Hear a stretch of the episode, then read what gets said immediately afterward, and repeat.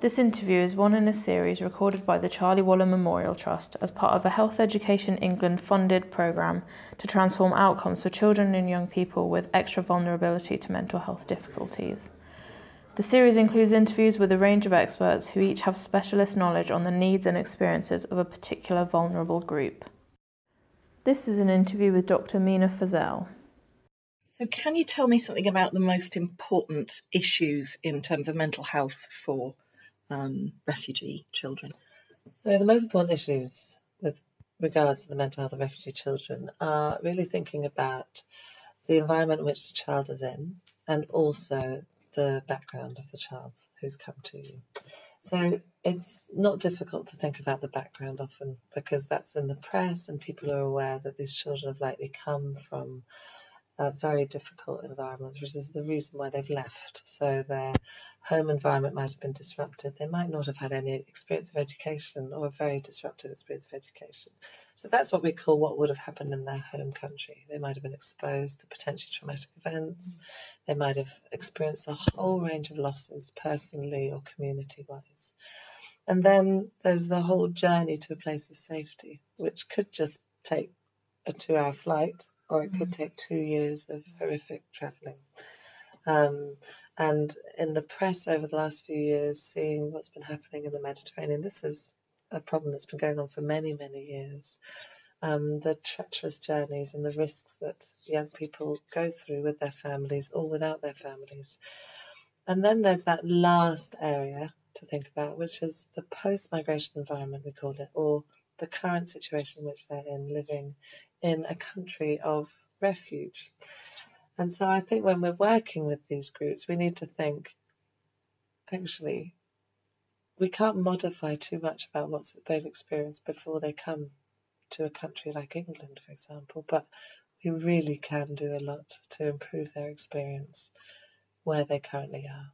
And so if you're working with these young people, and no matter what environment or situation you're in, you really need to think that actually, even if you can't address the past or you feel very scared or unskilled to do that, you can dramatically change things just by altering the environment which they're currently in.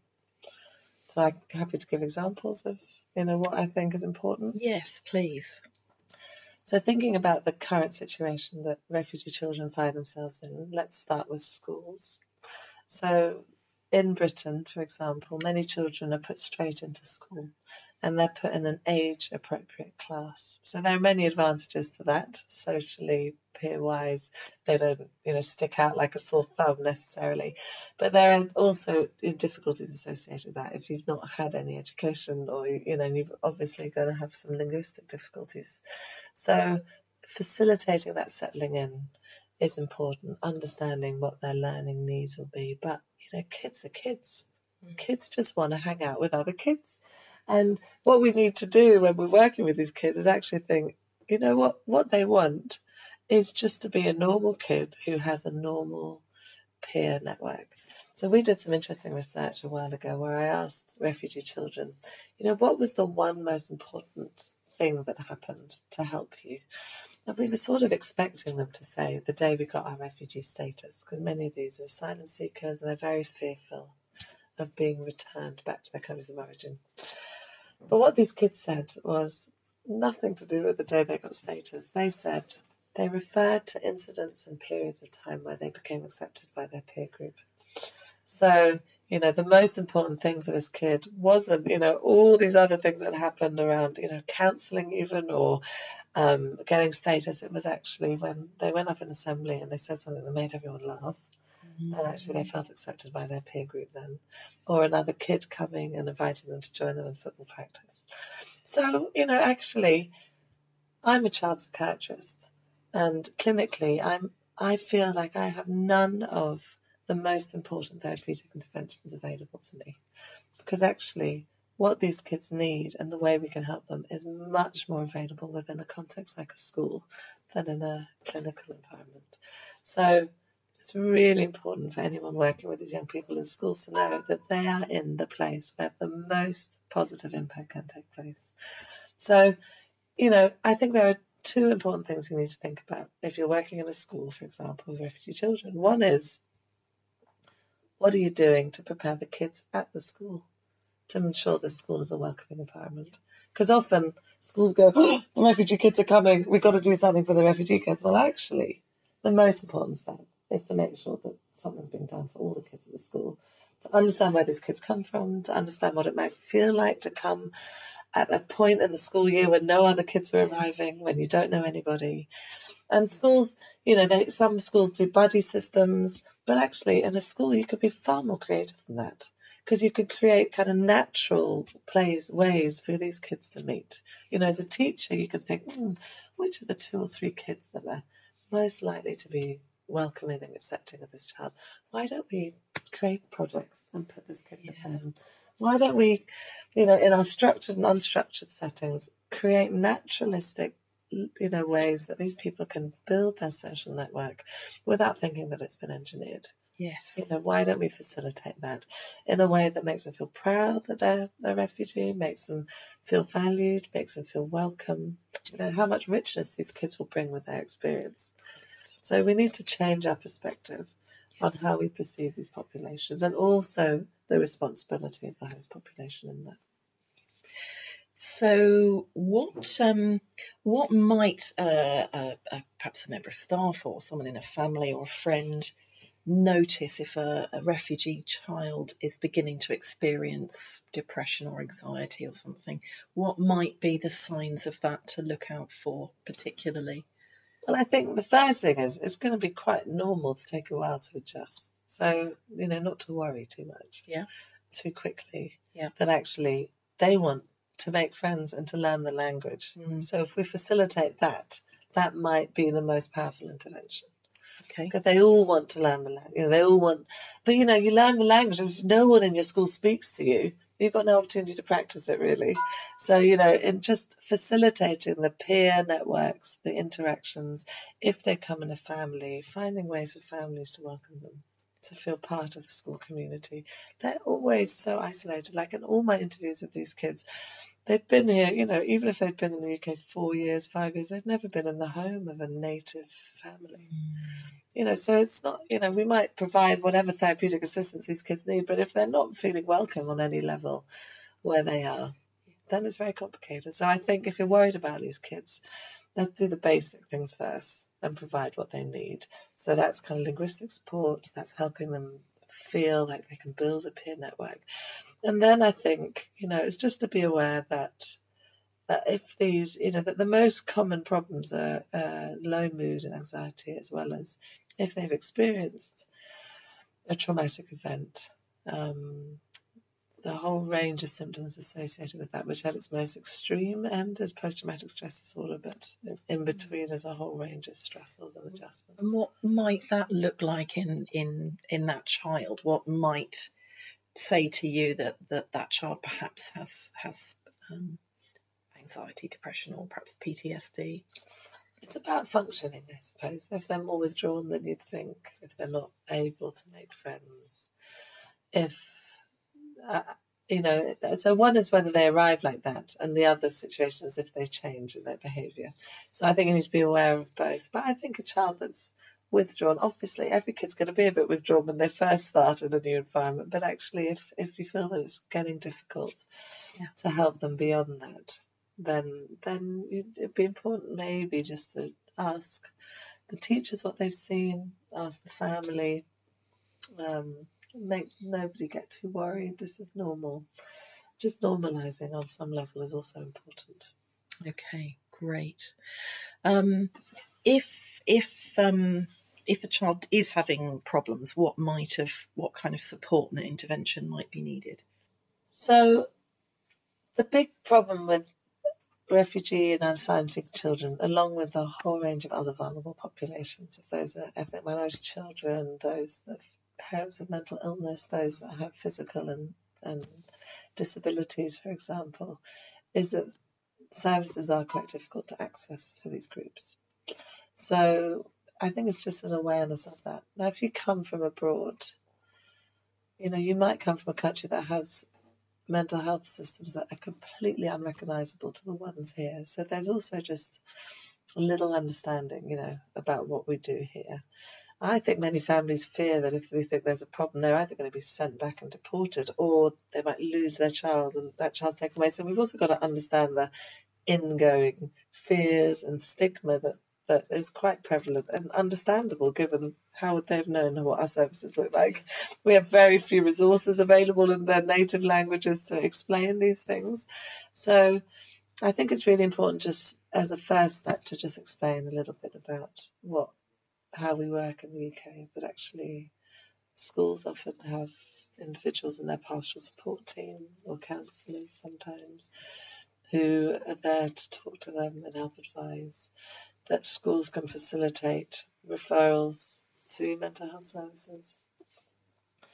And depending where you live, those mental health services can are becoming increasingly accessible at the coalface. You know? So more and more services are starting to look to schools and to work in collaboration with schools. We're doing that quite a lot in Oxfordshire, um, for example, but it's kind of across the UK. I think um, there are lots of third sector organisations and charities that that might be able to just build bridges.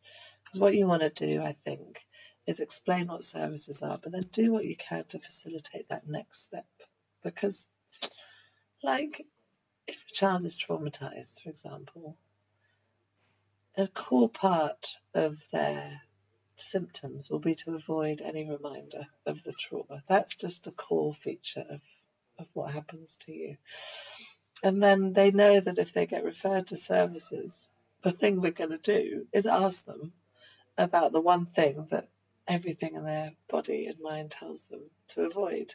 So it's incredibly difficult to expect a family to just happily come to services when they're going to go to something completely alien that they don't understand to talk about the thing that there's the last thing in the world they want to talk about. So we got to think actually it's totally fair enough that that's the last thing in the world yeah. families want to do, and so you know it yeah. makes us quite inaccessible. So if if as as a sort of non-specialist um, um, member of staff or um, um, someone around that child, is it better not to talk about the original sort of trauma that they've come from?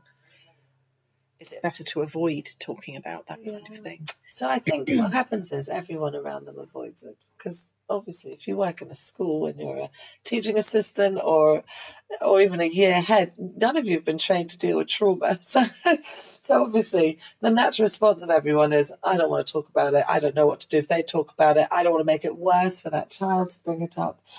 But then you know the subliminal message these kids then get is that nobody in the world wants to talk to them about it that it's actually dangerous. So you know the minute they might be an opening to talk about it the natural reaction of the majority of teachers, for example, would be to run away from talking about it because obviously they don't know what they're doing. That's totally understandable. But the actual reality for that child is that it's an incredibly complicated experience they might have gone through. And then if the message everyone around you is, don't tell me, then actually, how are they ever going to seek help? So actually, I think it's the opposite. That I think it's totally okay to say, I don't Mm, really personally know how I can help you, but I want you to know that I will come with you to find out how I can get you help. And so tell me, you know, do you have things that are worrying you? Are you getting kind of memories impacting on you in the day?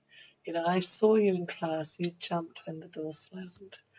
Is that because it reminded you of something bad that's happened in the past? And if it is, I'm going to help you find services and I'll come with you to your first appointment.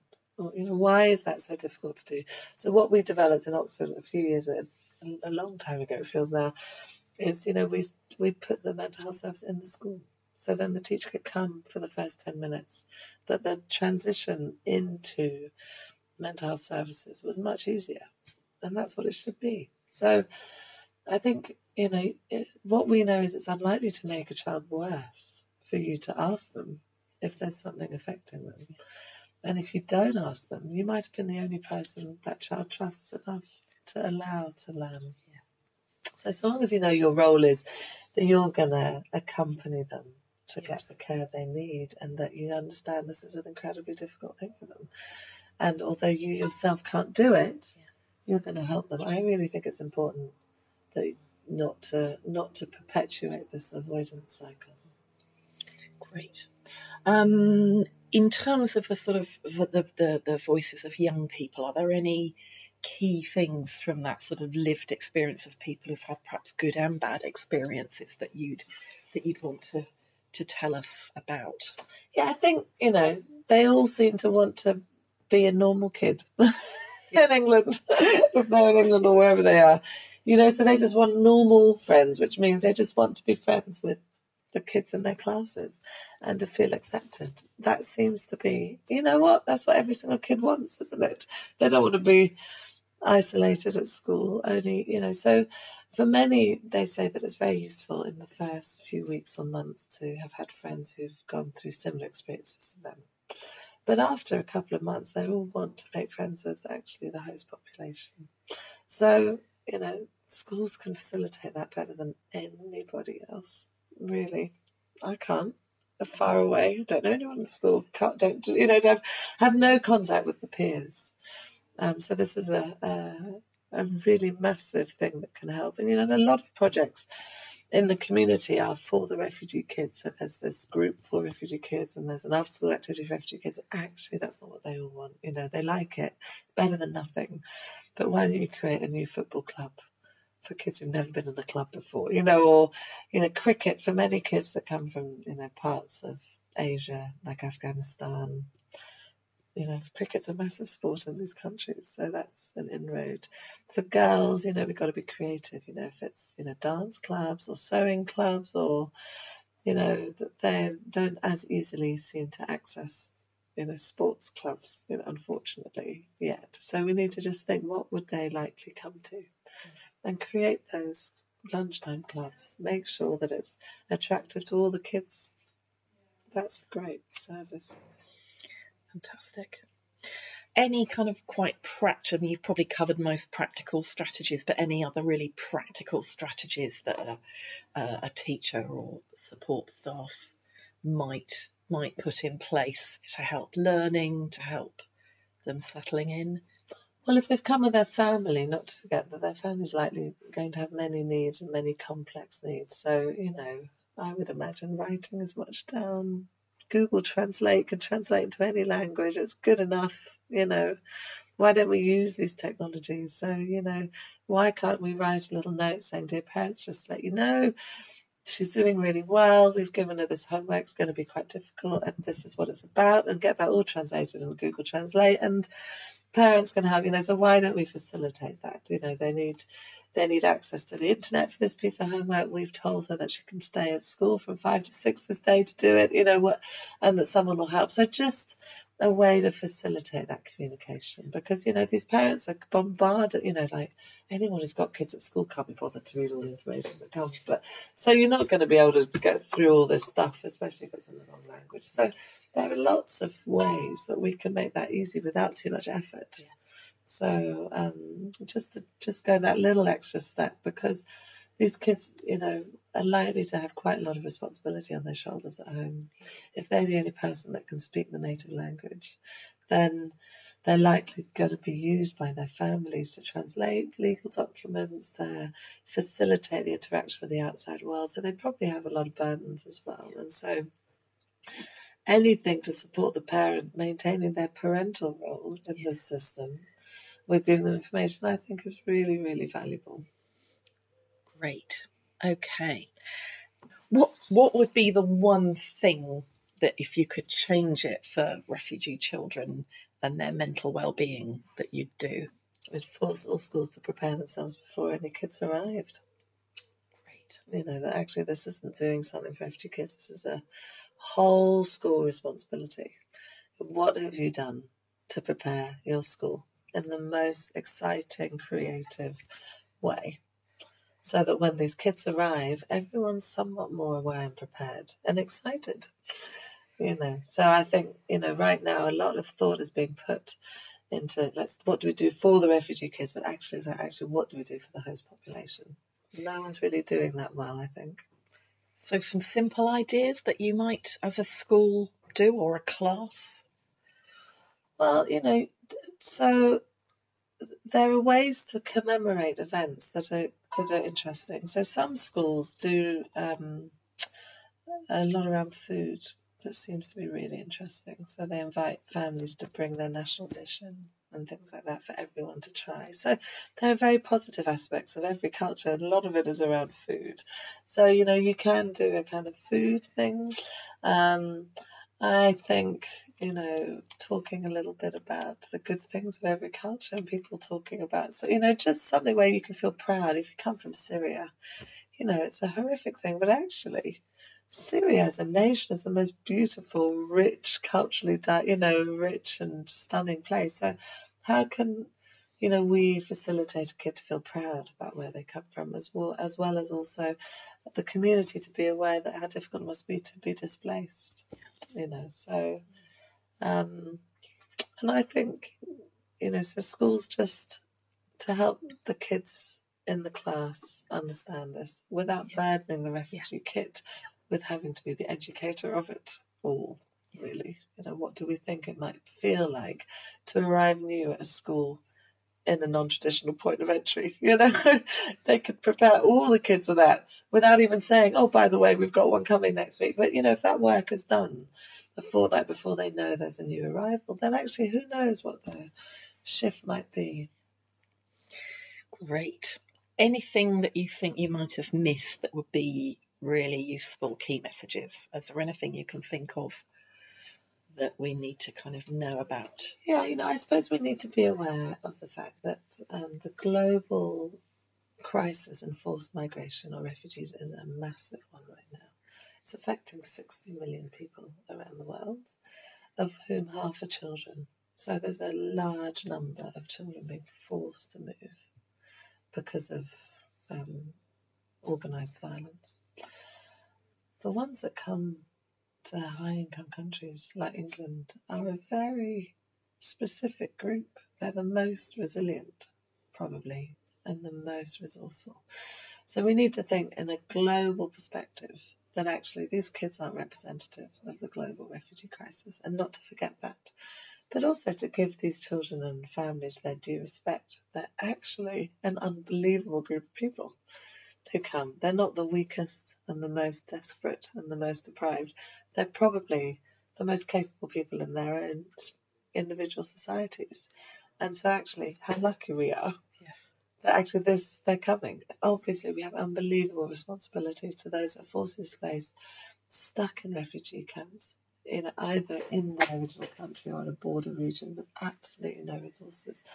So obviously we cannot forget that, but our attitude towards those that arrive here have to be, you know, this is an amazing group of people we've got. How lucky we are, and actually, what can we do to support that? Because they'll become incredible resources either for this nation or to go and build up their own nations if, if and when they want to return. Thank you for listening. If you have found this resource useful, please consider making a charitable donation to CWMT by texting TALK18 and the amount to 70070. And to learn more about the work of the Charlie Waller Memorial Trust, please visit cwmt.org.uk.